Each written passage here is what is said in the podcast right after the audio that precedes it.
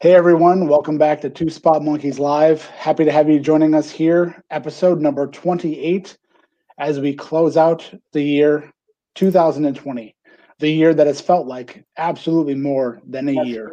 Episode number 28, as we and we've got some feedback. But Jim, how are you?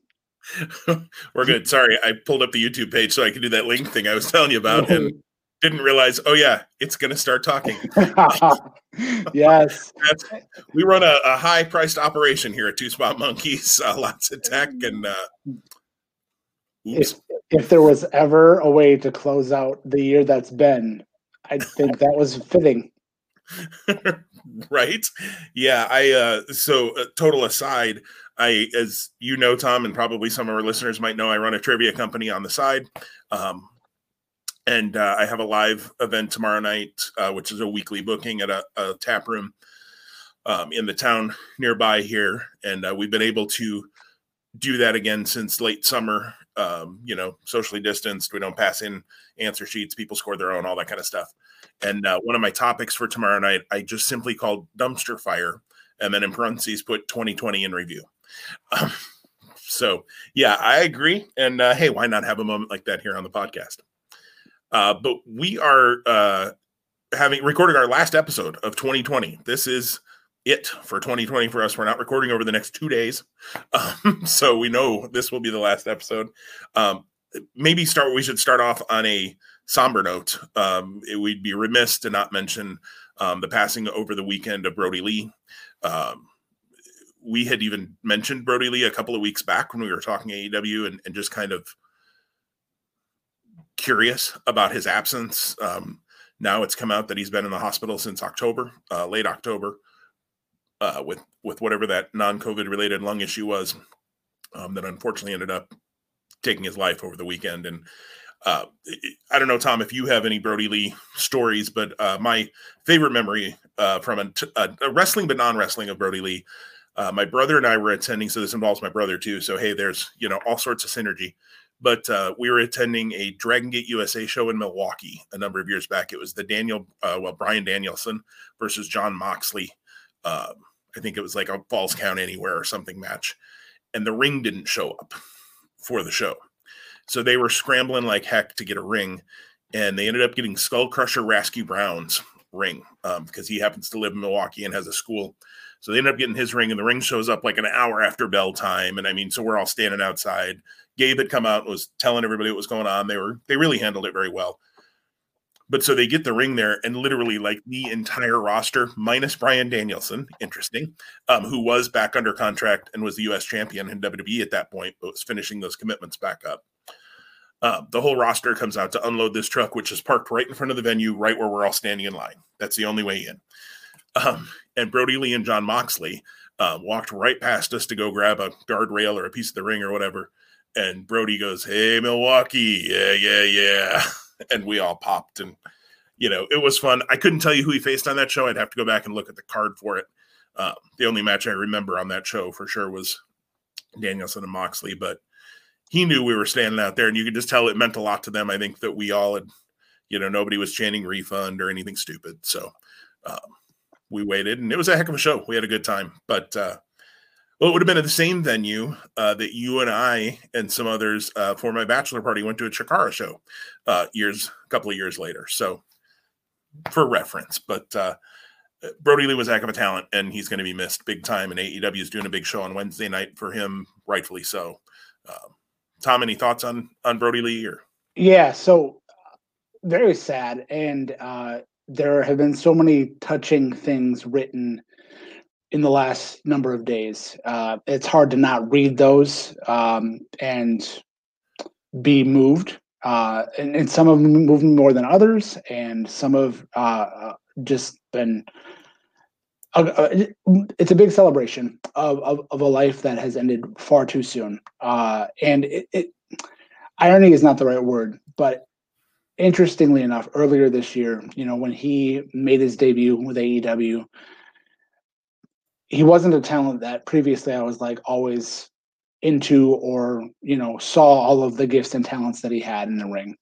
Uh, but at the same time, I think there's talents that you come around to every once in a while. So uh, I was ready to give him a shot. Was ready to give him uh, his his his due and, and see what he could bring to the table in AEW, especially because he gambled on himself, left a job with WWE, which you know few few take the chance on doing, um, and he wanted to to prove his merit and his value elsewhere. And uh, um, you know, in, in, in wanting to to see more of him and, and maybe like think about what his run was like for all the time he was with WWE before this rebirth of his career. Um, there was a match that uh, someone I follow on Twitter had like tweeted about or retweeted or something, and that match is from uh, Battleground 2014, July 20, 2014. Uh, the match is the Usos versus Luke Harper and Eric Rowan. It's a two out of three falls match for the tag titles, almost 20 minute match. It's a masterpiece. It's actually probably one of the one of the best matches I can honestly say I've ever seen. And I don't know that I ever watched it live when it happened, but uh, if you have if that doesn't ring a bell, um, either to you, Jim, or to anyone who's listening, I really encourage you to go back. Um, uh, if you have the network uh, or if you have the means to find it on YouTube, um, uh, maybe that thing maybe that still exists watch that match because it's it's a great match you'll be enthralled um, but then you'll also really see um, a spotlight of the talent that uh, that Brodie Lee Luke Harper um, was uh, and I'm really looking forward to sadly um, and somberly I'm looking forward to AEW and their tribute to him tomorrow night you never want to see these things um, you think about the Eddie Guerreros and other talents that we've lost far too soon. I say we like there are so, so many people beyond you and me that are hurting much greater than than than than, than we can even begin to think about. Um, but at the same time, we're we're fans and we do invest in um, in in these talents, um, but they're also human outside of their the the persona they play. So um, it's the stark reality when you realize like uh, you know a wife and two kids lost their dad. So, yeah, that's that's the tough part of it too, and um, yeah, just just a tough, tough, tough, tough go of it. Um, I really feel like he was really starting to kind of hit a stride. Um, of course, you know I know he lost the TNT title in his last match, what ended up being the last match of his career. Um, but I, I, had hoped they were going to come back strong with him. Um, obviously, a few weeks later, some things changed. Everything I've read says, you know, he was going to be off week off for a couple of weeks to sell the brutality of the dog collar match, and then uh, that was when he started having some issues breathing and and whatever this lung issue was. Um, and you know, I don't want to go off on a tirade here. Uh, there is a reporter from PW Torch, uh, Bruce Mitchell is his name. Um, I'll name names. Uh, who wrote an article uh, within the day after um, Brodie Lee died, and and basically hinted at, you know, even though they were saying it was non-COVID related, maybe it really was, and they shouldn't be hiding this, and you know, all of this. Shut up. um, they've said it's not COVID related, and after that, we have no right to know anything, and we don't even have a right to know that. It's personal. Um, whatever his wife wants to reveal, she has the right to reveal, and whatever she doesn't want to reveal, she has absolute right not to reveal. Um, and that's not a HIPAA thing. That's not an anything. I work in the healthcare industry. HIPAA has to do with a healthcare provider giving out information. Um, but it's just respect and you know whether it's covid or not um, and i think his inference was if it was covid he must have gotten it at aew and aew now should shut down because they had somebody die from covid because he worked their shows like we're jumping so many steps ahead on that um, i don't think his wife would lie about it. Like, what does she have to gain in that? Come on. Um, and I just think it's insensitive and stupid to um, speculate on those kinds of things. The fact is, like you said, a wife and two sons lost their dad and their husband. Um, that's the important thing above any wrestling thing. Uh, this is also non-important compared to that. So, soapbox, there it is. I don't really know how to segue from that to anything else. So we're just going to take the hard turn and and go with it. Um, you know, we can say Brodie would have wanted it that way, and and he probably would have, but we're just going to take the turn we're going to take some time today to look back a little bit at the year that was the dumpster fire of a year, as we've said, that 2020 was, um, and, and do some kind of award conversations. I don't know that we'll crown awards, but we'll at least have some conversation around a few topics. We're going to look ahead to 2021, uh, throw some maybe crazy predictions out, maybe real, maybe realistic, maybe who knows what. Uh, Tom and I don't even know probably what we're about to say on that one. And then uh, we're going to start head to head for our January through June 2021 head to head. Our, our friend Annette was so nice to post a picture of you and your picks being Randy Orton and me and my picks being the Fiend, uh, birding. Uh, so that uh, would would pretty well sum up July through December. But the beautiful thing is we're going to start zero zero here, and we've got 11 matches to pick over two nights of Wrestle Kingdom. Um, so we've got somebody could end up in a real hole to start this year. Um, but my guess is we'll also have quite a few matches that we agree on winners. So uh, it'll be a fun way to get things started. But before we get to all of that, Wrestle Kingdom and predictions, let's talk 2020, uh, the dumpster fire of a year that was. Um, I'm going to change the order just slightly, Tom, in what I uh, did before, what we talked about before. And let's start with tag team of the year. Um, we didn't talk about who was going to go first or anything. So I'll just say, I think this year was a pretty good year for tag teams, to be perfectly honest. I think AEW has an outstanding tag division that actually is getting even deeper now. I think both the acclaimed and top flight look like they're going to be really, really good. They're already really good. Uh, and I think you give those guys more time in the ring with with folks the caliber of the Young Bucks and FTR and um, Jericho and, and all of them. I mean, how can they not get it right? So I think we've got a uh, a tag team division in AEW that's just getting better by the, the minute. The tag team division in WWE has been there. Um, and maybe could use some work in the tag team division. Ring of Honor is a hot mess right now. Um, I, I think they're starting to rebuild it, and it's going to take time. They're not going to be able to fix that in a day. Um, but it's it's a little messy right now in tag teams. For me, if I had to name my two top tag teams of the year. Uh, I would go the Young Bucks because every time out, I just think they're really, really good. Um, it's hard not to put the Young Bucks in that conversation. And I would put the Street Profits in that conversation as well because much like them, uh, they ruled both on SmackDown and Raw after a you know um, riveting title change when they switched brands. You know that eight second hand the belts over to each other stupidity that they did. Um, that notwithstanding, uh, the Profits I thought had an excellent year as well. So, Tom, what did you think of the tag team scene in 2022? 2020? Yeah, yeah. So, prefacing this entire conversation, it's going to be interesting because I really look at this last year with two different sets of glasses on.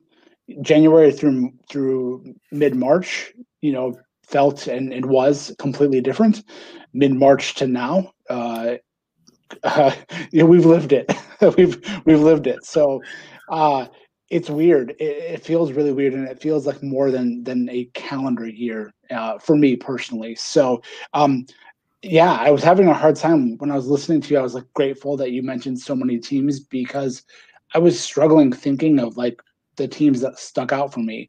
But one did come to mind that's different from what you shared, but I will um, parrot you and say the Street Profits probably are or were like the most consistent tag team of the year, and uh, and and I've I love them for a long time, but I wasn't even thinking about them. So uh, I'm, I'm glad that they are where they are, and I actually was thinking about them earlier today when I was thinking about what we were going to talk about and all of the things, and like I, I, I won't use this, but I I had in my mind come up with the idea uh, that I'd love to see them be like more serious or have a tag team in WWE that like really is focused on proving they're the best, like almost like Heart Foundation esque uh, as as a comparison.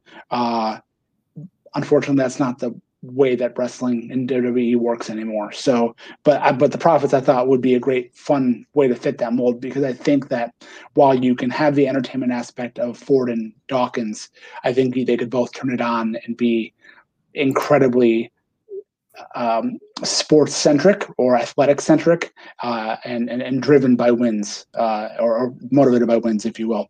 Um, my other team that I'll mention um, is actually Jurassic Express of Jungle Boy, Jungle Boy and Luchasaurus. Uh, I think almost every time I saw them as a team in AEW, I walked away really impressed. Now I, I was a fan of them before all of this and and before um, you know the year unfolded the way it did. Um, but there's so much of a ceiling for them to continue to, to rise within, and, and I'm hopeful. I'm hopeful that that that allow that's allowed for them to happen in 2021. And they've got a match coming up. Uh, it'll be now January 13th uh, with the move back uh, from New Year's Smash uh, with FTR. So I think they could start the year off in a big way. Uh, the other one I would give honorable mention to is you were talking, popped into my head. And by the way, we have two live viewers. So hello to whoever you are, whether we know you or not. Thanks for being along for the ride here live on YouTube tonight. Uh, the other tag team I would mention would be Zack Sabre and uh, Taichi. Uh, I think they've had a good run. You know, I haven't seen a lot of the Road to shows. In fact, I've seen none of the Road to shows in between the main shows. And I missed most of the world, all of the World Tag League, let's be honest but I hear they've had a really nice run. So, and what I've seen has been good. Uh, we'll talk more about them though as we get to Wrestle Kingdom here in uh, just a few minutes.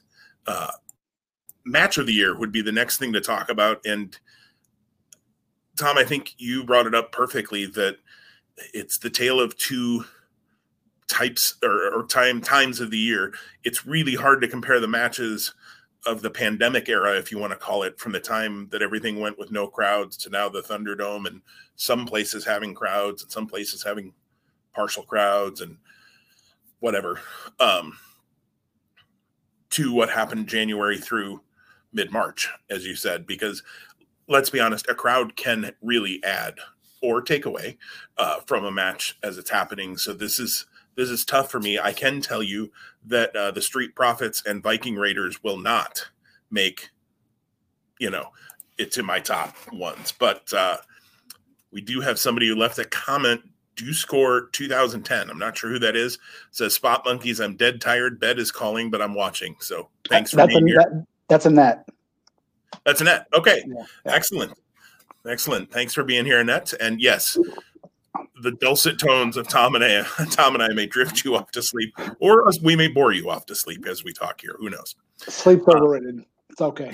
Sleep's overrated. That's right. Sleep's for chumps. You can sleep next year. Um, so, match of the year, Tom. Uh, I'm I'm at a loss a little bit, but the two that come to mind are uh, the Young Bucks versus Hangman Page and Kenny Omega. That tag team match, I think, was this year. Um, sometimes it's hard to remember what happened this year or last year anymore. But that was an excellent, excellent tag team match. Um, and I had that, another one in head. Was that the first seven star match? Am I? Am I, I believe. That? And if it would have been in the Tokyo Dome, it would have been nine, from what I hear. So I'm sorry, I'm stealing Bruce Pritchard's gimmick here.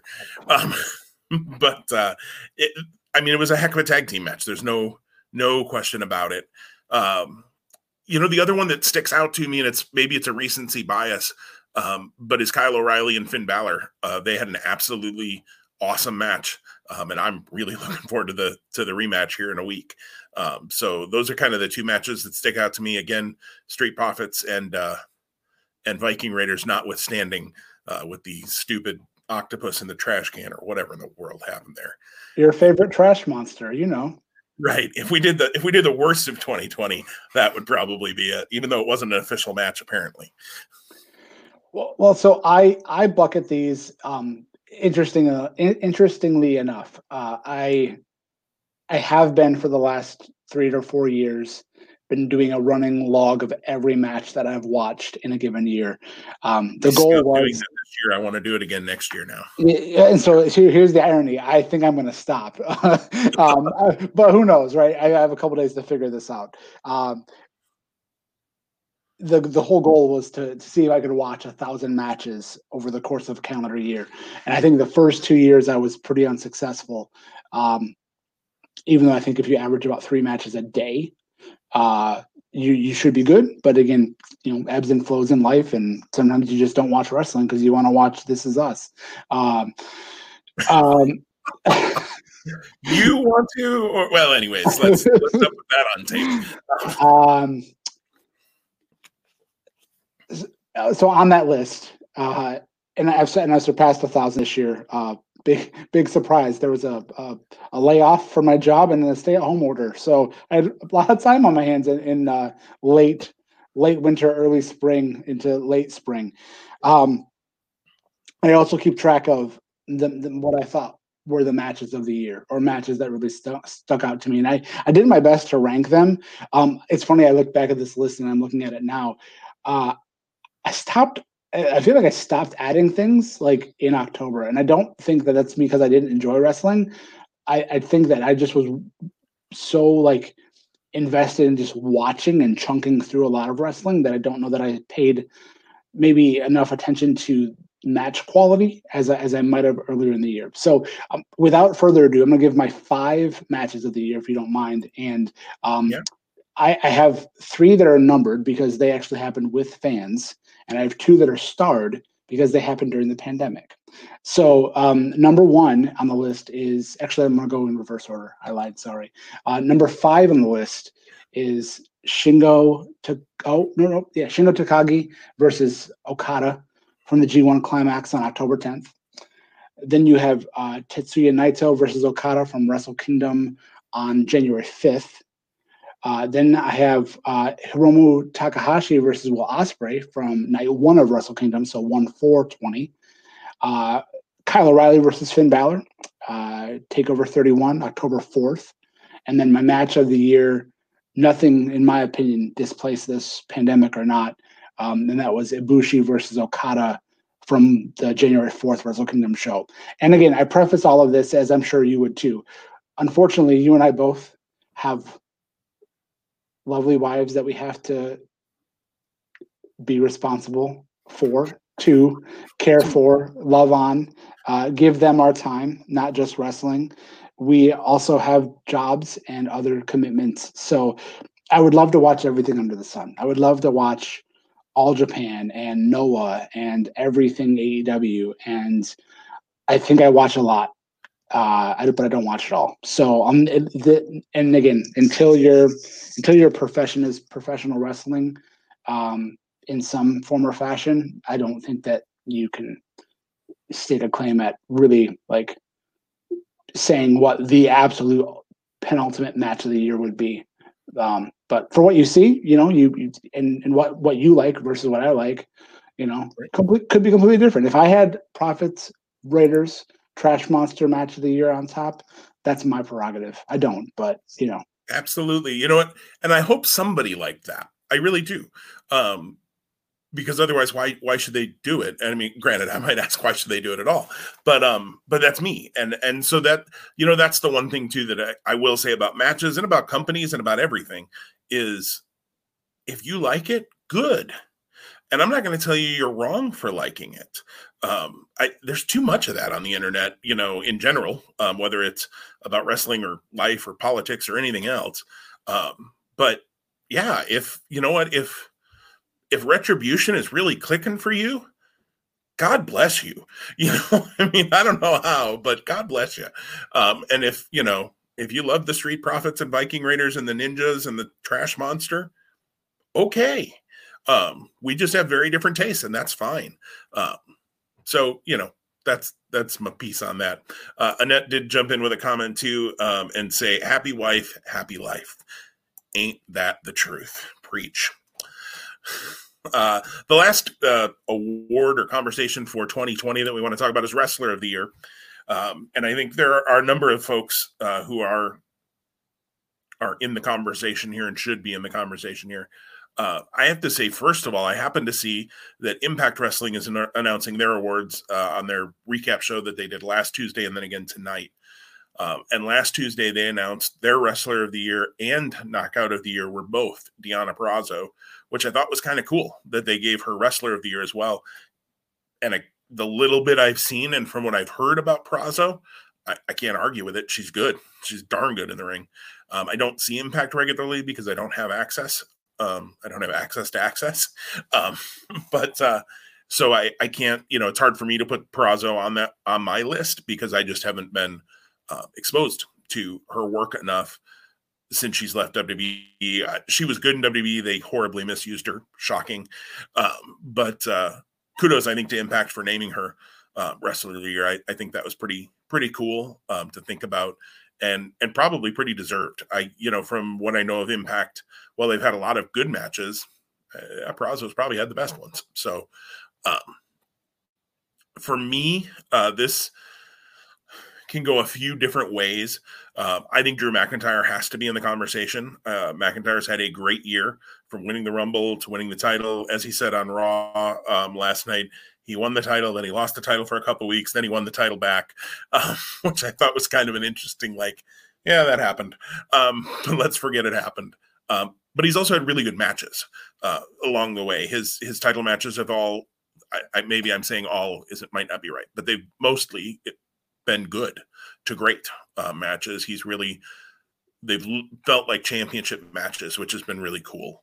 Um, so I would definitely have Drew McIntyre on that list. I I think you got to have Roman Reigns on that list. Well, he hasn't had a ton of work rate matches. He's always been very, very good in the ring, and I think he's gotten a bad rap for that for years. Um, and his character development has been phenomenal. He's the best thing. I think he's the best thing going in WWE right now. Um, not a high bar to hit some days, but I, uh, high bar or not, I think he's been the best thing going. Uh, and then my other would be I love me some Kota Ibushi, and I'm a little bit mad that I didn't even think about that Ibushi Okada match for match of the year because it, it's kind of the obvious one. But sometimes January seems so long ago, and this year January really seems a long time ago, as you said, Tom. Um, but Kota Ibushi, I mean, the guy's just awesome. Um, I'm looking forward to uh, him here next week in Wrestle Kingdom.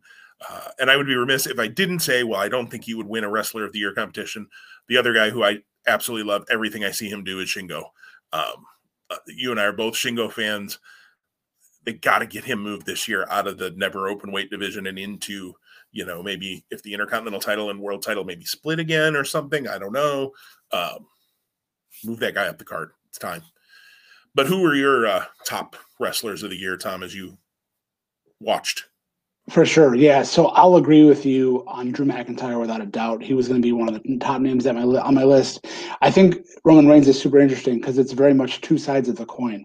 You think about Roman Reigns pre uh, WrestleMania because he was supposed to be at WrestleMania and, and, big match with Goldberg, and then it doesn't happen, um, and then he's gone and then you never see it coming. And we joke about that a lot, but that's that was the tagline and that was the payoff.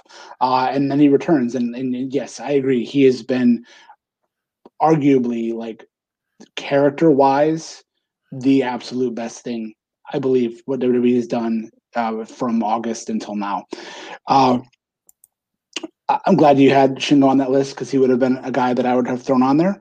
Uh, so I will not uh, continue to parrot you and, and, mimic your answers, I'll give you some of my own. I think Asuka deserves uh, mention on this list without a doubt.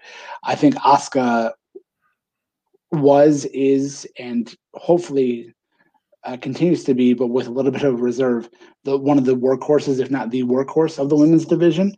Uh, and gosh, she was almost there every single week. It just it was without fail. Asuka was was very steady and very uh very very regular but but solid performer all year long. So Asuka for sure. Uh Darby Allin for me deserves to be on this list. Uh, without a doubt, I think uh, whether I don't know where they're going to go and how they're going to tell the story, uh, but calling him the face of TNT and having him be the TNT champion and and the Sting connection and all that other stuff there's a lot there, and and he's obviously clearly marketable. Uh, that was proof, uh, proven and proofed uh, before no fans or limited fans could attend shows, uh, and I think that that star just rises. Um, a guy I want to throw on the list because it's just been amazing for me, um, and, and it really resonates, and it's it's a tune-in factor. Eddie Kingston, uh, and, and and it's not even a full year when you think about it. Like you think about what he did um, August on, September on. Yeah, whatever. I mean, yeah, it's it's, but it's been it's it's believable. It's it's it's it, it, it's real for me. So Eddie Kingston on that list. Um, yeah, the, Will Ospreay, uh, and that'll be my last one. Uh, just when he came back um, in the G1, uh, just amazing. And unfortunately, I, I, haven't seen much of what he's done uh, with his heel turn after um, at the end of uh, G1 and, and where we're headed now. But I know as we talk about Wrestle Kingdom here momentarily, it's one of the matches I'm most looking forward to and one of the performers I'm most looking forward to. Absolutely. I, there, there's a a whole bucket full of wrestler of the year possibilities. Rey Fenix could be in there. I, you know, hard to say of the year because of the start of the year. Maybe it didn't feel quite that way, but Kenny Omega could absolutely, I think, be in that conversation. Certainly, since the number one contenders tournament, his matches have been, you know, he he he wants to be the best bout machine again, quote unquote, uh, and and he's been doing it. Um, he's been having those matches. Uh, him and Fenix is going to be really good here in another week or so as well. Um, looking forward to that big time as well. Well, let's break off from 2020, and don't we all want to do that? Um, but start talking 2021. And before we get to Wrestle Kingdom, um, Annette was the one who uh, threw out that she hoped there'd be some predictions, and we thought, yeah, that'd be fun. Uh, we haven't talked at all about how many predictions we each want to make. Uh, how about three or four? How's that sound to you, Tom? Sounds good. I'll try to come up with three. okay. All right. Good. Uh, well, I've got one, um, and I think it's a safe one, um, but I'm going to make it anyways because, hey, at least if we look back at this uh, in December of 2021, we can say I got one right. Um, but um, I, I, Adam Page is going to be the AEW World Champion sometime in 2021. Um, I think he most likely is the one to take it off of Kenny Omega at some point down the road. This Omega story's got legs. It's you know they're this is not going to be a short title reign for Kenny Omega. Um, at least I don't think it will be. And judging from where I drafted him in our fantasy wrestling league, I certainly hope it isn't. Um, but uh, I think you know maybe double or nothing, or maybe even all out. Um, I think Adam Page is is the guy they're building, and that will eventually become the AEW World Champion this year. Adam Page is a guy who I in Ring of Honor I was always a little like meh about, and when he came over to AEW, I was still kind of this. You know, you could kind of tell they were behind him, and I thought this is the guy. I really, for a little while, I thought, are they going to put the belt on him to start like that? That doesn't make any sense. And then realized no, they're probably going to put it on Jericho. That makes sense at the start to have somebody who's established and can build the prestige of that title. And Jericho did a nice job of that. Uh, but I, I don't think that was all by mistake to have Page involved in all of that. And I think Page will eventually get himself back there and win the title. Yeah, I, I, agree with that. Uh, I see that happening too. I like your timeline. I would lo- I love long term storytelling. So the more the more you can give me AEW, the better. Make me make me make me want to pay to see Kenny Omega drop that title, please. Um, I'm gonna kind of go two for one, but I but I feel like this is like a maybe 60-40. Um, you're gonna have either Shingo or Sanada win the IWGP title this year. And when I say 60 40, I'm probably 60 for Sanada and 40 for Shingo. I agree with you in what you stated earlier about kind of you got to move them past the, the NEVER Openweight. I hope that doesn't happen next week yet, but at some point, yes. Um, but yeah, I think one of those two guys. Uh, I've been waiting for Sanada to break through for a while, and I think we're on the cusp of that. Um, but we'll see. So that's my first one. That's your first one. Uh, my second one, I'm going to jump over. Uh, by the way, comment came in from Annette Moxley. She questioned uh, maybe uh, back in the Wrestler of the Year, I think, conversation. Moxley absolutely should be in that conversation as well. Oversight there. Um, he's had a heck of a year. Um, and I'm going to talk more about Jon Moxley a little bit later on. Spoiler alert. Um, perhaps. Uh, another prediction for me. So I'm going to jump over into another love that you and I both have, which is wrestling figures. Um, and I, I, hope I'm right about this. I probably would have made this prediction a year ago. Now, who knows what plans got all screwed up by COVID uh, this year on things that different companies might have wanted to do. But I'm hoping that 2021 is when we get another set of low, Legion of Doom or Road Warrior figures. Uh, we haven't had them for quite a while. Uh, Road Warrior Animal was in the concussion lawsuit, which has since been settled. So you would think that there are states now because with unfortunately with animals passing Uh, both of them are gone. You would think their estates would be back in the good graces and could sign with Mattel or WWE if they wanted. Uh, but I wouldn't be shocked if it's Storm Collectibles or even Super 7, uh, who, of course, is working on the New Japan figures, but also put out an Andre the Giant from his younger years. Um, so there's they're they're looking obviously to branch a little bit there.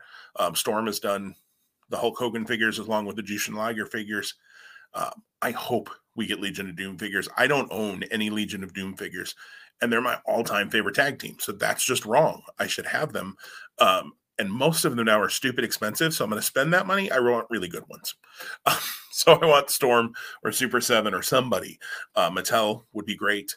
Maybe Jazwares, even if there's a Legends line that comes out in the AEW line, which has been rumored for a while now, and you know, with all the legends they have around AEW, that makes some sense. Um, Animal did appear at uh, was that at All In? I think actually he appeared, but uh, he's he's at least touched that organization a little bit before his passing. So I want Road Warrior figures.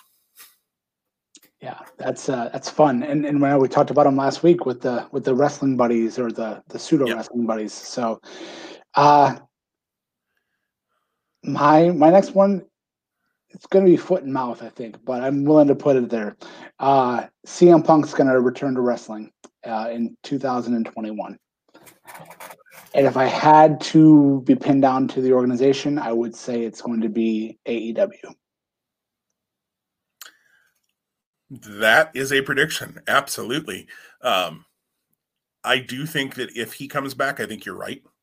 Um, it would be interesting to see. He has said that it would take two things for him to come back. It would take something that's really interesting and a truckload of money. Tony Khan's got a truckload of money, so we we check that one off the need needs list. Vince McMahon's got a truckload of money too. Either one of them can pay him if they want to. Um, my guess is he would have tons more freedom in whatever story he might be involved in with AEW than he would uh, WWE. Thought I was going to sneeze there for a minute. Sorry if anybody was watching and looked like I just you know had an episode. Uh, so my third and final prediction. I've been I've been going back and forth on this one a little bit um, to to kind of try and figure out what I want to say or wh- where do I want to go with this um, with this prediction because hey, it's all in fun, right? Um, you know, I, have got some kind of safe ones like Jonathan Gresham's going to win the Ring of Honor World Title. I think you and I both agree on that. I think that's like we're but we both kind of talked about that before. Um, but let me go a little crazy with mine. You went CM Punk. Let me go a little bit crazy, not with a return, but how about this? Adam Cole will win the WWE or Universal title at some time in 2021. I hope I'm right about that. My fear is whenever the Undisputed Era comes up, he'll be lucky if he ends up just in the kind of ricochet area of maybe touching the US or Intercontinental title here and there, but not really pushed. Uh, it would be a darn shame if they do that because Adam Cole is super talented. He can talk like nobody's business. He can work like nobody's business. So I'm going to go on a limb. I may be way early on saying on getting this anywhere near right, but Adam Cole, baby, becomes either WWE or Universal. More likely Universal because I think he'd have a shot on SmackDown. I can't see him doing it on Raw because of the way Vince treats those shows. But uh, I'm going to go with Adam Cole as a world champion. I'm envisioning that in my head, and I like the way it looks. Uh, the path to get there. Wow. right. I mean, because again, and again, this is not the like let's ring WWE up like a pinata and beat them with a bat podcast, but you know it happens. So, I mean, what can we say? What? Here's my question: Why don't they just one year take somebody like an Adam Cole out of NXT, or that you've just signed AJ Styles a few years back when he came in three years ago, four years ago, whatever it was? Have them come in and debut on the main card at the Rumble, win the Rumble, and go on to win the title at Mania. They're a made person at that point if you do it right. You could do something so cool with that. With, it, and Adam Cole would be a perfect example of somebody that could do that. Man, I just they they missed the boat on that one big time. yeah, I, yeah, for sure, for sure. Um, I have a couple things running through my mind. I don't know which which is the which is the best one or which one is um, buzzworthy is the wrong term, but uh, let's let's say that um, we're going to have women main event SummerSlam in some capacity. I'm not sure who. Maybe Charlotte and Rhea might be time for them to come back together 15 months, 16 months, 18 months after the first time. Um, especially if they don't touch between now and then. Um, that would be fun. I, and secondary uh, prediction there, I think because we won't be unfortunately out of the woods with the pandemic despite the vaccine. I'm going to say SummerSlam's an outdoor show too. I I think you're you're right. I think uh, WWE has already kind of tipped their hat that they're not expecting to get back to quote regular two ring house shows and all of that kind of stuff until 2022. Um, I think they will try as they can though to have some fans in the crowd for WrestleMania for SummerSlam. Uh, I don't know about every month's pay per view, um, but I think at least for the big ones, they're gonna you know try and ramp that up as they can as things go along. We'll see how that goes, but I think an outdoor show makes a lot of sense. Um, when and in the summer you got lots of options where you can do that so um, even more than you do in the in the spring or certainly in the fall or winter january you're a little more limited in your outdoor venues uh, for the rumble but uh, that neither being here or there. Well there they are. 2020 2021 predictions sure to go wrong. Um, now watch. None of those things happen. I think the adam page one I, it, maybe i got a shot there but. All right. It is time. Drum roll please. For head to head 2021 a 2021.1 the way that we do our fantasy wrestling league seasons. Uh it'll this will run from january to june through the end of june. And uh, we will keep track as we have before. And we usually uh, always put a wrestler or a shirt or something or at least that value amount um, on the line between ourselves. Uh, Tom and I also have a fantasy football bet that we have every year between the leagues that we're in, and he also whooped my tail in that this year. Um, so, Tom, I don't know, can you reach your uh, Kyle O'Reilly there for anybody who's still watching on YouTube? Uh, this was the fantasy football winning. Um, yeah, I know I always move things the wrong way too, Tom. So don't feel bad. The Kyle O'Reilly Chase Elite was uh, just delivered today um, after the first one showed up and it wasn't the Chase, so we had to work with ringside to get the right one back. But uh, they were they actually were very good about it and and took care of it right away. Um, so kudos to Tom on that, and uh, we'll be talking about whether I'm sending you money or what I'm doing for uh, whooping my tail in head to head. But uh, it's time to start the redemption tour. So we're going to start at zero and zero, and uh, we're going to talk about Wrestle Kingdom uh, night one and night two we do have a few matches. We're gonna we're gonna predict eleven matches in total. Uh, we have a few matches that we're not gonna predict because they're just uh, it's too hard to know who's in them, kind of thing. And we'll start off with that. Uh, with on night one, the pre-show match, although it'll be live on New Japan World at some ungodly hour in the morning here in America, uh, is the New Japan Rambo, and I just put for fun on the the banner here on the YouTube side. Um, in that we're not predicting who's going to we'll predict we can predict who might be in the last four uh, but this is not counting in our head-to-head competition. They have not announced anybody for this match but the top four the last four people in this match will advance to night two to determine who the first K- king of pro wrestling or kopw champion for 2021 is. Toru yano yano was crowned the official king of pro wrestling 2020 at their last road to show. He won his defense against bad luck Fale. Um, he does not lose that title. It's just a new title every year. Um, so it's kind of like if they had a king in the ring and then you defended it throughout the year. Um, and at the end of the year, whoever holds it is is the actual final champion, I guess. Um, I would say, in looking at the cards as they're designed, I would be stunned if Toru Yano is not one of the last four people in this match and moves on to Wrestle Kingdom Night Two because he does not have a match on any either of these shows so Yano to me, and we're just kind of talking through these, Tom, um, since we're not picking. Yano, I would think Ishii has a good shot at being there. Uh, let's see. Let me throw a really random, like Yujiro Takahashi, maybe gets there. Um, and then I'm going to go SHO for the other one because I think SHO has had a really good year. Um, and he, and he doesn't have a spot here at Wrestle Kingdom, so I think he would make some sense two. So I'm I, just throw those four for what they're worth at at somebody. There are a number of other people. If I sat here and, and just started running down names, that I wouldn't be shocked either um, to see who don't have maybe a spot. Um, I certainly expect to see them in this match and could see them moving on. Any anybody sticking out kind of in your head as you're thinking about folks who might be in that well, KO? Yeah, I, I love Ishii. I love SHO. So if they're both in it, I'll be very happy. Uh, i will be interested to see. For me, the, the thing I, I am most interested to see, I should say, is if they go a different direction with the KOPW title in 2021. Of course, Yano's had it since he won it in August, and again, that expires here in a couple of days. Uh, and it's been it's been marked by very uh, regular Toru Toru Yanoisms. I was trying to like work through that speech piece to get that out. Um,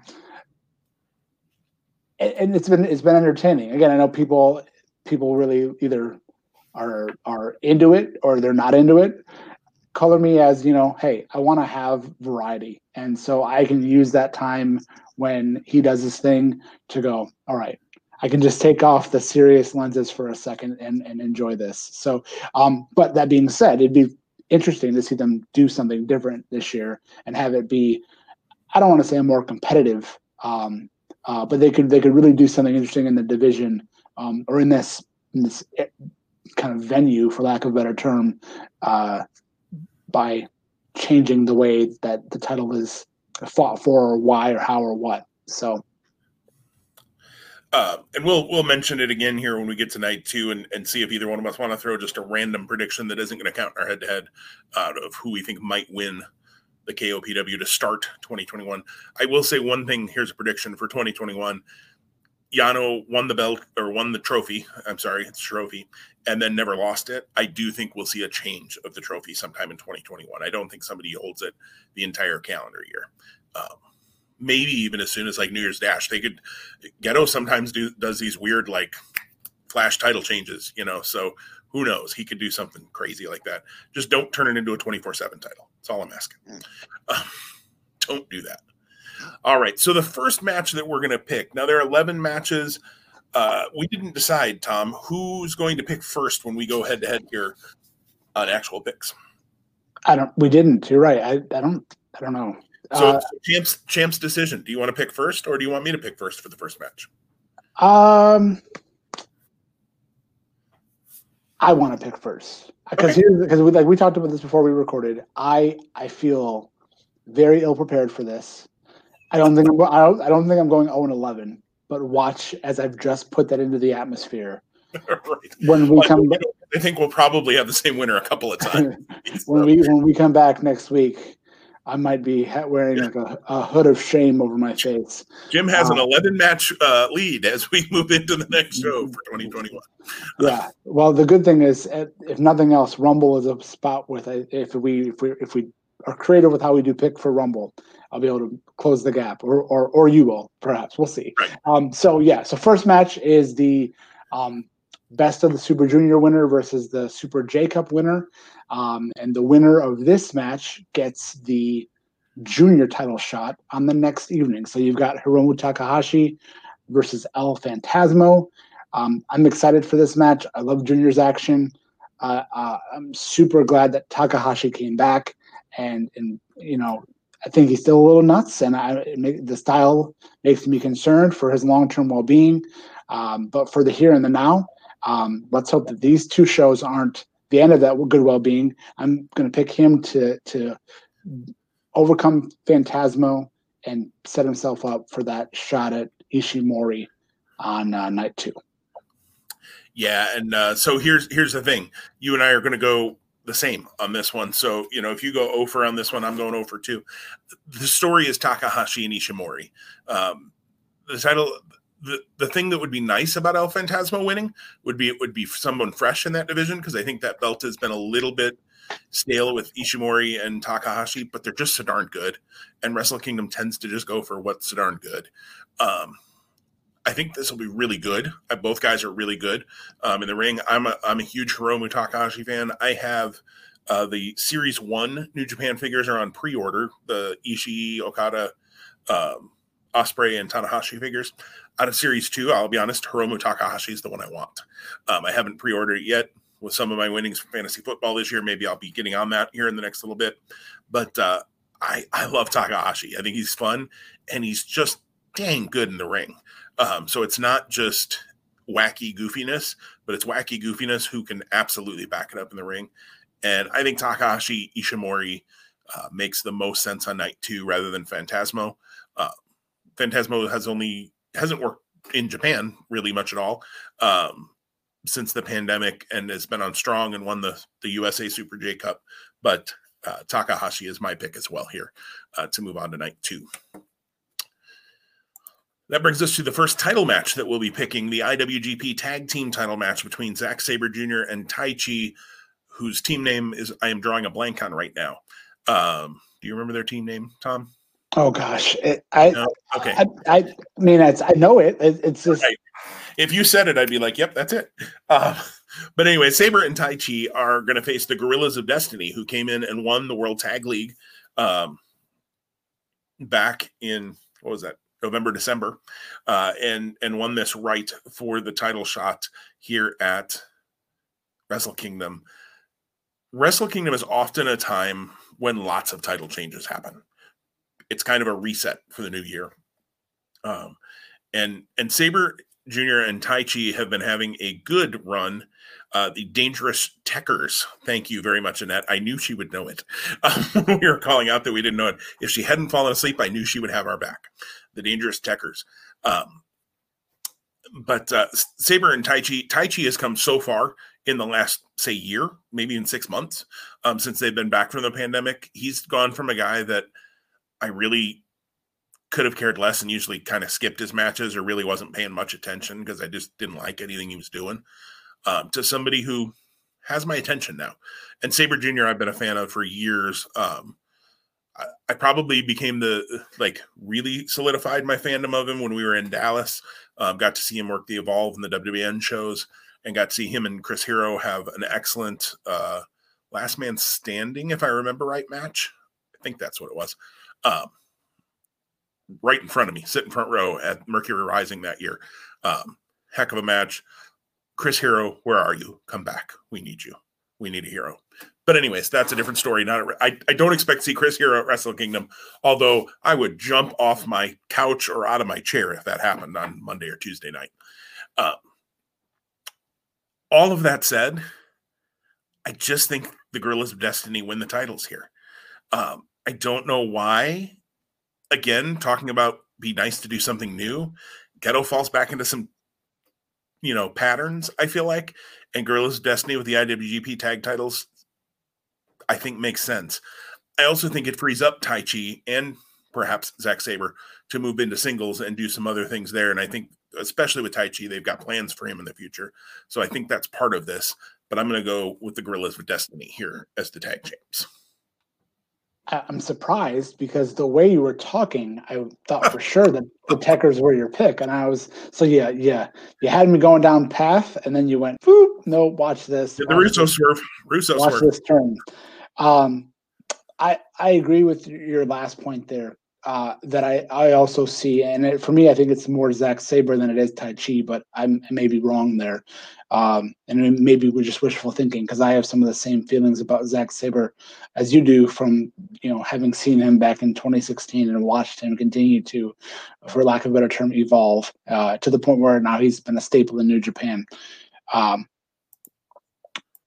I was going to go with the gorillas right from the jump because I, I feel like I feel like unfortunately um, this is the predictable part of the card almost every year, and that the the the team that wins the the World Tag the, the, World Tag League. I was going to call it the World Tag Cup, and I was like, no, you can't say that. Yeah, World Tag League de- is destined to win the titles when they get to Wrestle Kingdom.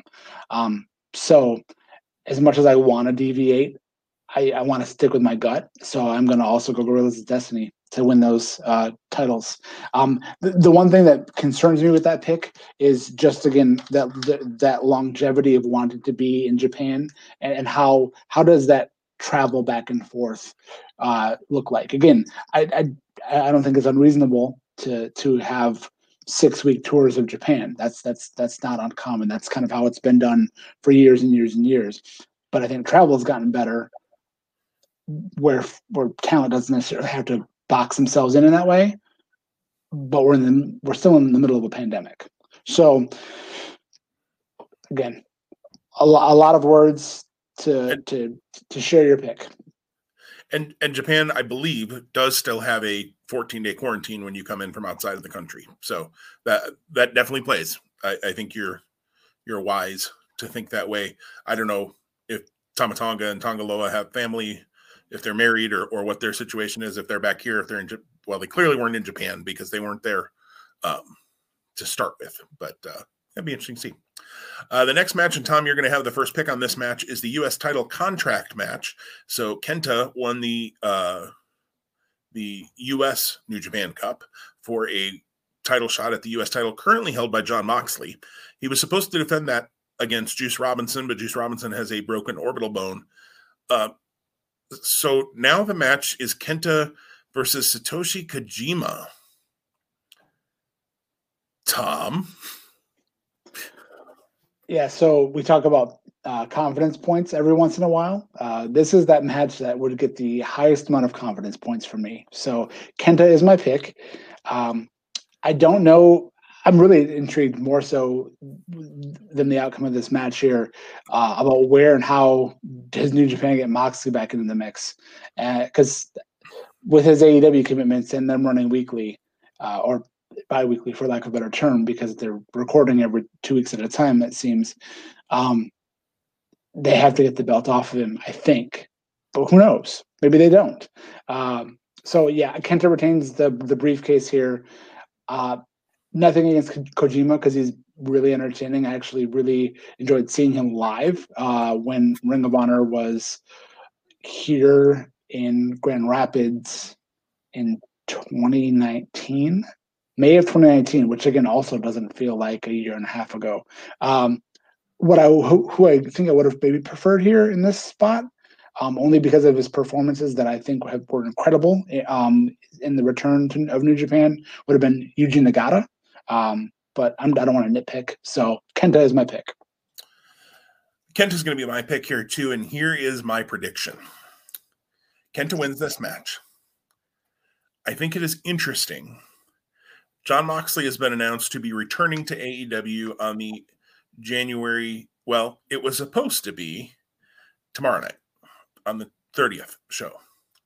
That obviously has changed because New Year's Smash has now moved to the 6th and the 13th, both of which will be taped on the 6th, I've read. Uh, Moxley is supposed to return on those shows since losing the title. I don't know that he would have returned on the tomorrow I think Jon Moxley's in Japan. And I think he'll be flying back right after the 5th uh, to get back in time just for the 6th. I don't know how they would have swung it, but they could have written some story about, you know, oh, jon Moxley was jumped in the hotel and will be here next week now or something, had they actually had the show tomorrow night that wasn't a Brodie Lee memorial, unfortunately. I think it's telling in some ways that jon Moxley is not on the show tomorrow night. Even though he hasn't returned, I, I don't think that would have stopped him or AEW from using him if he was available because he and Brodie Lee had a lot of history, uh, both in the ring and apparently personally as well. I think Moxley's in Japan. I think Kenta is going to win this match. Yeah, Kojima's not winning this match. Let's. I agree with you on the confidence points thing. This is my eleven. If we're going to pick all eleven of these matches, right? Um, but I think he starts running his mouth after, and the music hits. Jon Moxley comes out. I think we get the U.S. title match on the fifth, and I think Kenta probably wins that title. We're not picking that match because it hasn't been announced, but that's my prediction: is Jon Moxley comes out. I hope I haven't ruined a surprise for you if it happens. Um, I certainly have absolutely no insider knowledge. It's just my own. Nobody I've read um, has said that he's in Japan. I just I'm reading a little bit of the tea leaves, um, and I think he's there going to drop the belt and come back. We don't have a 14 day quarantine in the US when you come back. Um, there's some suggestions, but there's nothing in right, you know, written in rules. Um, so I, that's my prediction. But ultimately, Kenta wins this match. No question about it to me. The next one, oh boy. Hiroshi Tanahashi versus the Great O-Khan. Oh boy, I, I can go both ways on this match. Uh, the little bit I've seen of the Great O-Khan, he's got a really cool look. He's got a really cool look. Um, the in ring stuff, it's not New Japan level to me at this point. Um, and and I almost feel like they're kind of presenting like he's the leader of the empire. Um, there have been just things they've done that make me think like they're saying, well, he the great O-Khan, he's the leader of the empire. Like, no, Will Ospreay should be the leader of the empire, people. Like, let's not get that confused. Um, O-Khan is his muscle. You know, that's like this is easy, people. So I, I think it's whether they want to continue this push with the great O-Khan. If they do, O-Khan wins this match and he beats Tanahashi at Wrestle Kingdom. If the bloom is if the bloom is off the rose, is that that saying? A little bit with the O-Khan push, then I think it's Tanahashi. And I, from what I think I remember seeing, um, you know, they've kind of gotten the best of Tanahashi at a couple of different turns here along the way to Wrestle Kingdom. If I'm remembering things that I've read, I haven't paid super super close attention to these Road to shows by any stretch of the imagination. Um, and it's Wrestle Kingdom, and so usually baby faces go over Wrestle Kingdom. So I'm going to take Tanahashi, but boy, I'm not feeling great about that pick. Yeah, I, I'll, I'll my, my pick's going to be the same. So bummer that we're we're all for we're all the, we're all the same across the board. Uh, and but my my reasoning is a little. I wrote down Kojima for you, wasn't that right, Kojima? uh, uh, for me, Tana, this is I don't want to call it a make good because Tanahashi's a legend and he deserves um, everything and more in terms of New Japan. And, and there's going to be a time where, you know, he does move down the card and, you know, just like Kojima and Nagata and other legends are kind of where they are now. There's probably going to be that, that point at some point in the future for Tanahashi, but it's not today and it's not now. Um, he was a good soldier in the World Tag League and uh, that was a really great team, but they also didn't do anything. So this is a big time show. He's a big time talent. O-Khan is still young. He's got a look, and when that's what you can say for now, you go with you go with the veteran here. So Tanahashi is my pick as well. So, Tom, that brings us to, I guess, this co-main event for night one: Kazuchika Okada versus Will Ospreay. This obviously being built off of their match, uh, the last night of the G1. Um, I think it was the last night of their block, anyways, of the G1 um, when Ospreay turned and the Empire formed. Um, you get the first pick on this one. So, Okada Ospreay, what say you? Yeah, I'm going to go with uh, Kazuchika Okada. Uh, this is a tough one for me. I think you could go either way. Uh, I feel though the story is Okada getting revenge, and what better and bigger stage than to get revenge than at Wrestle Kingdom. Um, I thought I read somewhere that this actually might might close the show. I know that it's listed on the website differently, um, and, and New Japan in, in true to form fashion typically doesn't deviate from that. Um, and maybe they don't. Maybe this is the semi-main um, of a double main event. Uh, but it may if it closes the show, they're gonna go nuts, and I can't wait because they had a great match uh, in the in the um, G1. So right, that led up to that turn. Um, this is another one I could go either way because I think Ospreay could use the win, but yet he does have that win um, back at the G1. So um, I, I, agree with you. It probably is the redemption um, and the revenge storyline that plays through here. And Okada winning at Wrestle Kingdom just is kind of like the Undertaker, right? Um, he doesn't always win at Wrestle Kingdom, obviously, but uh, it's kind of his show a little bit. Um, so I'm I'm going to go Okada too, although I won't be stunned if Ospreay wins, especially if um, maybe we get another new member of the empire. You know there's three right now. Maybe there's a fourth one that shows up. I don't know. Um, i don't know who that would be. I'm not i have absolutely no prediction on that if that happens but that would be the way i would if Ospreay wins it would be because that happens you know for okada who that you know Gedo's already turned on him, so you know who that would be. I, I don't know. Ospreay's turned on him like you know Okada's turned into Sting. I don't know. Everybody turns on him, but um, but I, these two should have an absolute. It's probably the match on night one that I'm looking most forward to. To be perfectly honest, notwithstanding the match we're about to talk about, which will be excellent as well. Um, but if I had to rank them, this would, I mean, be like a one and one A kind of thing. But this would probably be my number one just because of the story behind it. And I feel like there's a little more, you know, I'm always up for the grudge uh, matches. There's a good, you know, you want to see somebody get their butt kicked. And, and I don't think you have that in the main event as much. And you've got it here in this match. So I feel like that piece um, puts it over the edge for me as the one I'm most looking forward to. Although, that all being said, let's talk about the main event of night number one. It is the IWGP Heavyweight title and Intercontinental title match. I, like I said, I feel like they've done this. I said this to you before we recorded. I feel like they've done this at every Wrestle Kingdom for the last seven years. Um, they haven't, but uh, Tetsuya Naito versus Kota Ibushi for the title. Wrestle Kingdom to me, and this might be tipping my hat as we get towards night two as well. Wrestle Kingdom last year, Kota Ibushi went 0 2 this year's Wrestle Kingdom to me is all about Kota Ibushi's redemption tour.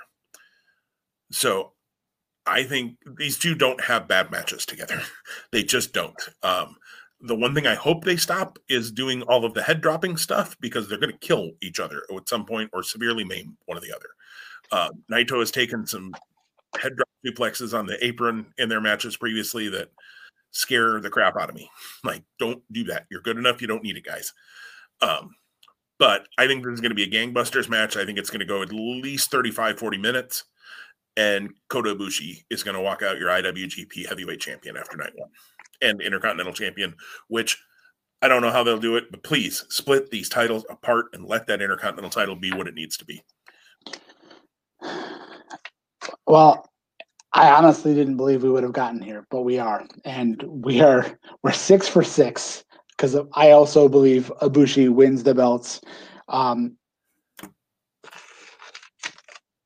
thinking back about you know Naito having the titles and the path they might have gone on, and then Evil, and then the titles coming back, and then now here we are.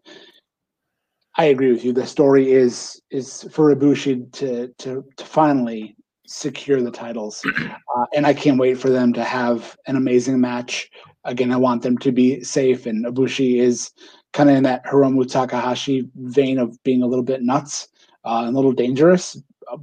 I think he's gotten gotten a little bit better over the years, but um, you you cringe sometimes when some of those moves happen the way they do. Uh, yeah, so Ibushi becomes the champion, and, and let's see where Tetsuya Naito goes in 2021 yeah, I think that I think that's going to be an interesting story to watch, especially if we're right um, about this. So uh, we're going to move in straight into night two um, and get rid of Naito and Ibushi there. Uh, the, the first two things we're just going to have a little conversation around, very short, I would assume. Uh, we have the Stardom matches for night two have been announced. Uh, they're going to be pre-show as well. I hope they're shown on NJPW Worlds because I don't think last year's Stardom matches were, if I remember right. Um, but they've announced them in a way that makes me think they will be. Um, opening match one and two, both Stardom exhibitions. Uh, there's a six-woman tag team match. AZM, I don't know if that's AZM or AZM, but AZM Saya Kamitani and Utami Hayashishita are taking on Natsupoi Himika, and Maika. Jim, you were you're a boss. I, I wouldn't have tried. So you're. A... um, we're not going to pick winners on that because I'll be honest. Um, Star Stardom is something I have not seen. I've seen little bits here and there, um, and I have not. I, I don't know any of these women. I would love. I hope they show it on NJPW World because I'd like to watch it. I'd like to give them my my time to see this match and see um, the abilities of these women because I hear a lot of good things about Stardom. So I, I hope we get to, a chance to see these matches, Tom.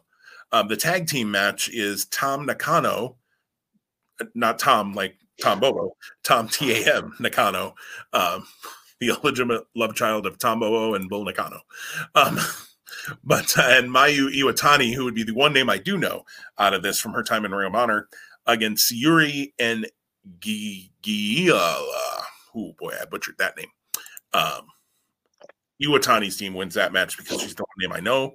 Um, but uh, again, I, you know, I, am joking about not knowing, unfortunately, who these ladies are, not because I don't respect what they do.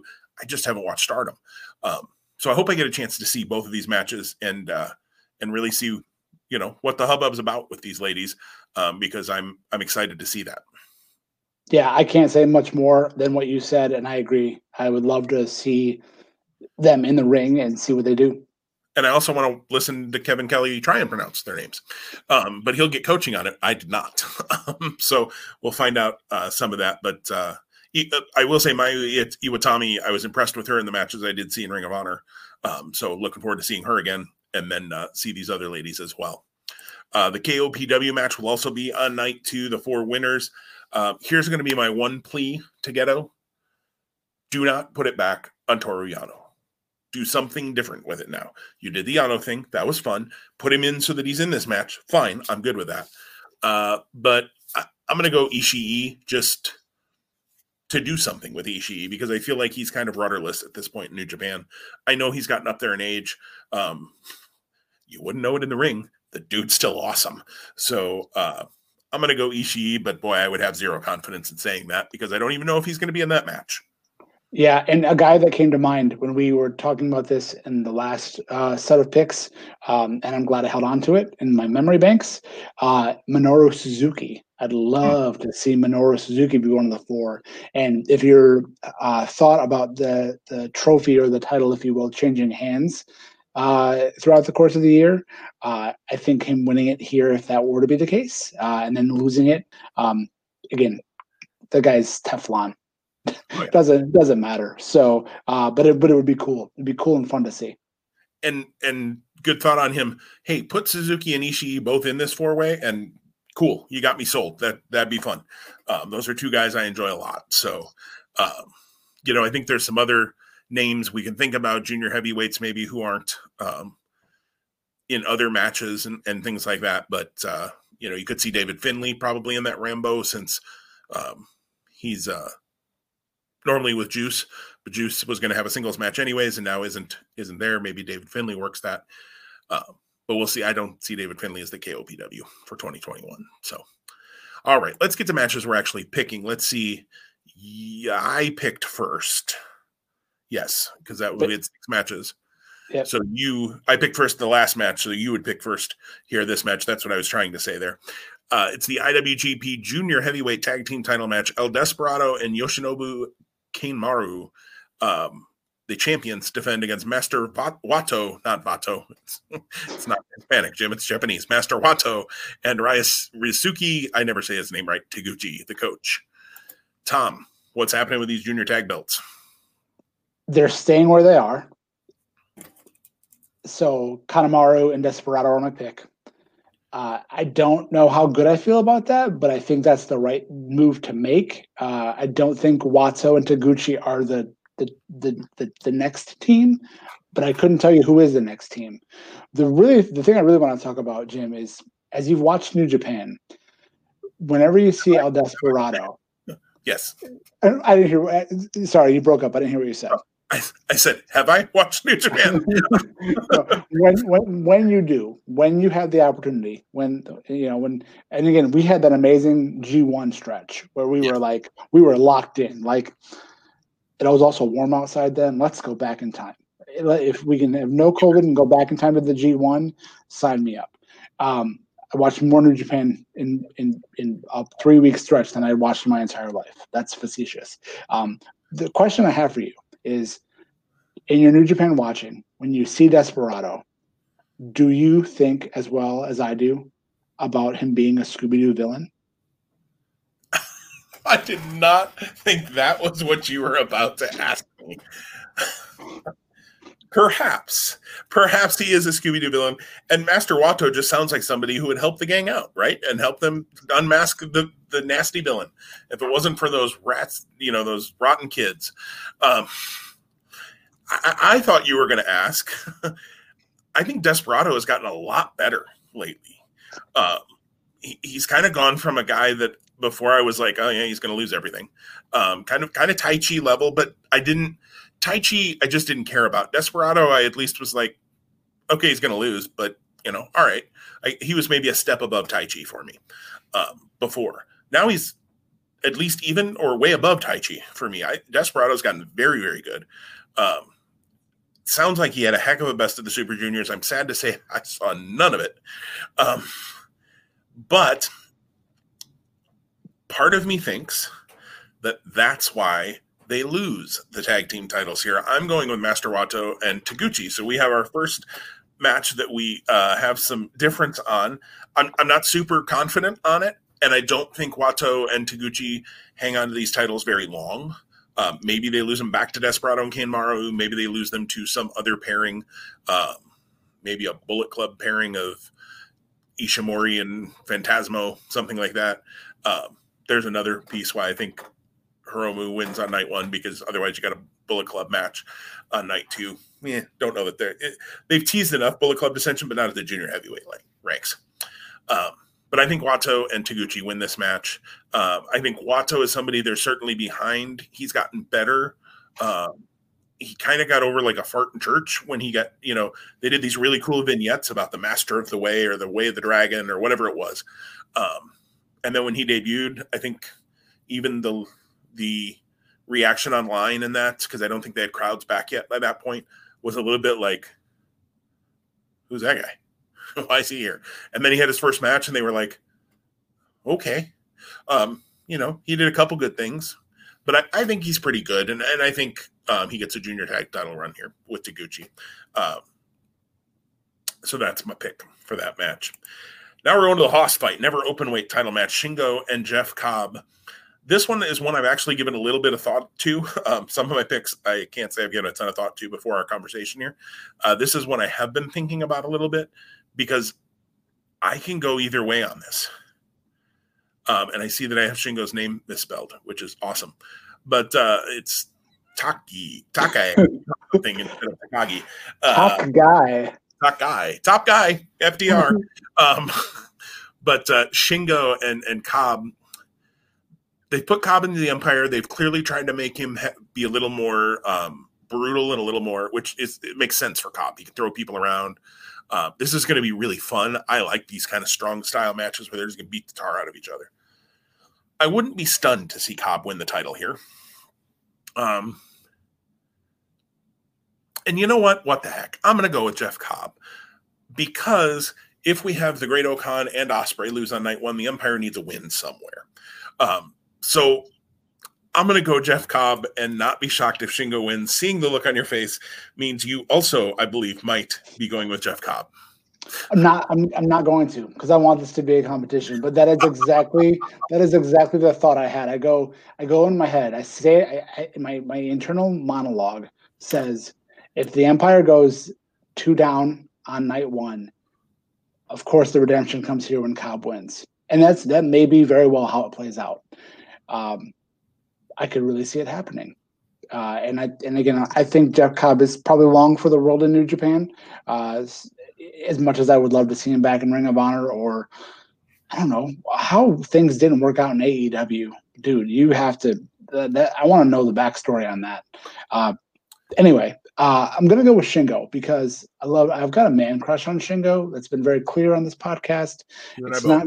It's not going anywhere in 2021. Um, I heart you, Shingo. Shingo's my pick.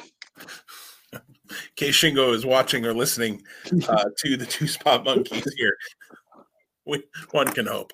Um, so you're saying he doesn't? Uh, does he speak English? I'm not sure. I don't. I honestly don't know the answer to that question. Uh, yeah. Again, I will say this is probably that Shingo Jeff Cobb match, maybe the match I'm looking most forward to on night two. Some people might pick some other matches, but that might be the one just because I like both guys. I'm a big fan of both guys. Um, so I'm I'm looking forward to that one. Annette is stunned by I'm not sure what it was that stunned her, but there's a stunned face in the comments. Uh, maybe by me saying that it's the match I most want to see. We're going to move on to the next match, which Tom, you get the first pick for. It's tag team uh, par- former tag team partners exploding Sanada versus Evil. They have had some singles matches, I think, uh, and certainly tags and six mans and all of those since Evil turned. Uh, but this is certainly the most high profile singles match they've had uh, since Evil's turn. So Sanada versus Evil. What say you, Mr. Bobo? Yeah, I think this is going to be really good. I'm excited for it, uh, and I think that if you if you were listening earlier, I know you were listening, but if you were really listening earlier, you know that I'm picking Sanada in this match because I see Sanada on the rise up, uh, and Evil not necessarily on the rise down, but Evil did his escalation. He's now going to kind of go back down the ranks a little bit, and it's Sanada's time to to put himself in in that IWGP title picture, uh, at least for early 2021. Um, and again, if my predictions comes true, he'll be potentially holding that title sometime next year. My thought is, if not now, when for Sanada? Um, it seemed like maybe they were going to do it a few different times over the years. Um, and I kind of feel like at some point, if you don't do it, he's never going to get there. Or when he does, nobody's going to care. Um, so I think Sanada needs this win, and I think Sanada gets this win. Sanada is really, really good in the ring. Um, charisma is a little bit different than a lot of the other guys um, who are at the top of the card, which I think is a good thing. I think that's okay. Um, but uh, Sanada's my pick here as well. I I feel like Evil kind of, like you said, had a shot, and I feel like uh, they've kind of gone, oh, okay, that didn't really work. Um, and now, you know, Evil will have his place, but it wouldn't stun me by the end of the year, to be perfectly honest. Here's a prediction. I don't know if it's a prediction, but wouldn't stun me to see Evil back in LIJ by the end of the year. Um, whenever Bullet Club has their explosion, he realizes that Gedo lied to him or whatever, and he ends up, you know, back in the good graces with Naito um, because he just doesn't fit really in in Bullet Club for me. Um, whether this is the start of any of that or not, I have no idea. But uh, Sanada is my win, and, and and a pretty high confidence level that Sanada wins this match. And I'm not shocked that you picked him either, Tom, especially after what you said earlier. Um, on as we were talking, I was listening earlier um, to that. Before you make your next pick, I just want to want to encourage you that if you haven't yet, find a friend sometime and put them in the paradise lock, and then just walk away. Okay, good, good. Not a wife, a friend. Yes. yeah. Your wife would not appreciate that. no. uh, the semi main for uh, night two, unless maybe we get a Kenta Moxley match um, or something like that, but the semi main as it is right now is the IWGP Junior Heavyweight title match between Taiji Ishimori and what you and I both believe will be Hiromu Takahashi, uh, who we have both have beating El Phantasmo on night one. Um, so picking it as that match, um, I think we get a new champion here again. Um, again, titles change a lot on Wrestle Kingdom, so I won't be stunned by that. Um, I just I think it's time for Hiromu to have the title back um, because I don't think that we're going to build. Since I had Naito losing the title on night one, I don't think we're going back towards that Takahashi Naito match that was supposed to happen um, before the pandemic hit. Or if they get to it, they'll get to it, but it doesn't necessarily have to be the title. I think Hiromu Takahashi wins the junior heavyweight title, and this is going to be a phenomenal match as well. Both of these guys are awesome. Um, I, I, know I feel like I've said that a lot during this because New Japan usually has super high quality matches, and Wrestle Kingdom especially. Usually they have super high quality matches, and I have no doubt that this will be phenomenal. I think Phantasmo and Ishimori would have a good match too. I just don't think that's what we're getting on night two. Um, so Hiromu Takahashi, my pick to be the junior heavyweight champion coming out of Wrestle Kingdom. Yeah, I I agree. I can't disagree with with your pick or your logic there. I think that the story is is made to be told in this way. I want to say that there was an Ishimori Takahashi match in Best of Super Juniors 2019. It may have been even the year before, but I remember that match, whenever it was, whichever year it occurred in, was fantastic. And I think they are going to equal, if not exceed that uh, this time around um, in the dome. So yes, Hiromu Takahashi regains the junior title. All right, which means we have one match left, and it is the culmination of the two double title matches. The IWGP Heavyweight and Intercontinental title match. The winner of Tetsuya Naito and Kota Ibushi will defend against Jay White, who actually beat Kota Ibushi for the right to challenge here at Wrestle Kingdom, um, which Ibushi had won from the G1, which is pretty rare in Wrestle Kingdom or in Wrestle Kingdom and in, New Japan that somebody actually wins that um, right from the person who wins the G1. So big thing for Jay White there. Tom, you get the first pick though. Who's walking out of Wrestle Kingdom Night 2, the top dog in New Japan? Yeah, so as I consider this pick, I know who I'm going with, but it's very interesting because I think you could tell a couple of different stories. Uh, going back to the potential idea that Kenta and Moxley is the match that eventually happens. Maybe it happens in Japan next week. If Kenta wins that title, how better than another Bullet Club member in the Switchblade than winning the title here and dashing Ibushi's hopes and having a feuding top of top of the card Bullet Club members? Or does New Japan say, hey, you know what? We don't necessarily need both guys to have titles. Let's let Kenta be the guy that wins and Jay White doesn't. And then Jay White eventually lets his angst get the better of him. And that's what leads to some um, disintegration, if you will, in the Bullet Club. Or one other aspect is again, does it does the Ibushi story have to be told with him winning two nights in a row? Is winning the title on night one just enough? And then is there a longer term story between he and Jay White where he just can't get the Duke? I'm gonna go with that path. I think I think there's a lot of ways they can go and they will go, and I can't wait to see how it plays out. But I I see Jay White winning the titles and dethroning Ibushi and having that be kind of the thing that he hangs over his head uh, as we move into 2021, where Ibushi just can't overcome Jay White when something big is on the line, and we get that we get a payoff of some sort in regards to that later on in the year. Interesting. I had already written down Ibushi for you because I was sure that's what you that you were going to say. That could all happen, but I'm still picking Kota Ibushi. Um, so interesting that you you went that way. Um, I I see what you're saying there, and I think that's interesting. Um, and I think I wouldn't be stunned if it happens, to be perfectly honest. But that's not what I'm picking. because Jay White beat Kota Ibushi at Wrestle Kingdom last year. Jay White beat Kota Ibushi for the right to challenge here at Wrestle Kingdom. And if it wasn't for Naito saying I won't defend the title unless it's against Ibushi at Wrestle Kingdom, you know, that then night one doesn't happen in storyline mode. Um, I think this is all about establishing Kota Ibushi as the guy moving forward in New Japan the face of New Japan. I think Jay White is absolutely the top heel, and I think that this feud doesn't end here. Um, but I think for one night, Ibushi gets that long-awaited Duke, as you said, over Jay White. So I'm going Kota Ibushi, which gives us three matches out of eleven that we differed on, which is kind of amazing on one hand, and yet not totally shocking on the other hand. But those three matches that we differed on were the junior heavyweight tag title match, the Shingo and Jeff Cobb NEVER Openweight title match, and now the final match on night two. So we will not know uh, the final score after this head to head until Wrestle Kingdom is all done, since the main event is one of our differences, which is kind of fun. Um, I don't know about you, Tom. I have every intention to watch these shows while I'm working on Monday and Tuesday from home.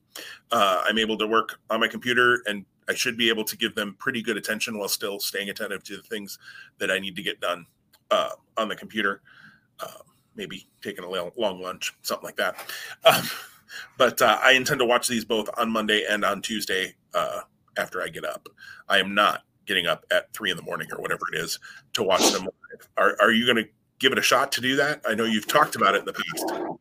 I, I, want to. I've got a I've got a big week for work next week um, with the return to school. I, I work in school based programming, uh, and we have a couple of virtual things that are kicking our week off, and I'm very much in the mix on both of those mornings. So um, I'm going to being very diligent. Uh, we hadn't talked to resolutions. We talked about predictions, but two two resolutions I'd love to share quickly. One, I'm going to work really hard. I think, I hope, I pray, uh, at at muting some social media um, in 2021. I think I've been spoiled, um, not horribly, but just I've been spoiled. There's been times I've, I've seen spoilers, and it's and it's taken me out of my desire to watch a show. I want to watch and experience pro wrestling as it as it as it's live, as it's even if it's not live, it's on demand without the knowledge of what's happened. So I'm gonna really mute social media. I'm gonna probably be off offline for a couple of days uh, uh, outside of like work,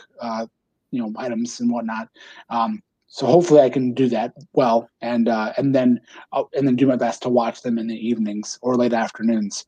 The second resolution, um, and I don't want this to come across at all in a bad way towards myself, um, but it's full in full transparency that I say, hey, when I watch wrestling, I like to enjoy a couple beverages. I, I love bourbon, I love craft beer, um, and I want to watch wrestling fully sober for 2021. So I'm going to do my best to not drink alcohol and have that in, influence or impact how I perceive or view wrestling. Um, so lots of coffee, probably, especially if I'm watching early in the morning or late at night. Um, so I can stay awake, especially. Um, but yeah, I'm going to try to watch uh, watch wrestling through the lens of not being at all chemically imbalanced in 2021.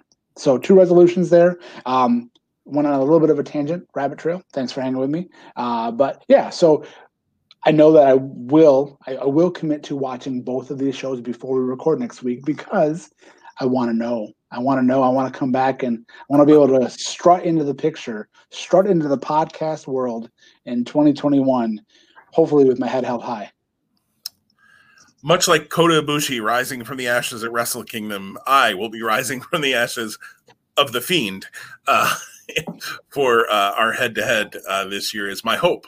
So we'll see. Maybe I should just stop overthinking things sometimes. I think probably probably it'd help a lot. That'd be a good resolution.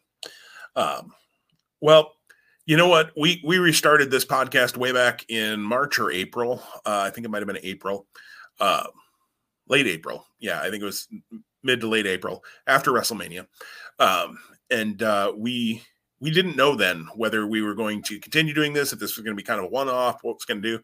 But we recorded 28 episodes of this podcast in 2020, uh, more than one every other week, and that's with us starting four months, more than four months into uh, or in the fourth month of the year uh, along with a lot of things in our own personal lives, work and other things, and, and some tragic things and things like that that have happened in our lives um, throughout this last year. So I think, um, if nothing else, Tom, I want to thank you for uh, re committing and re-energizing um, to, to do this with me. Um, and i'm looking forward to 2021 and of course uh, we're not going to promise that we're going to have an episode every single week in 2021 we'd love to but uh, the realistic of life is just that that's not going to happen let's be honest. Um, so there's no reason to set a resolution we know we will fail at.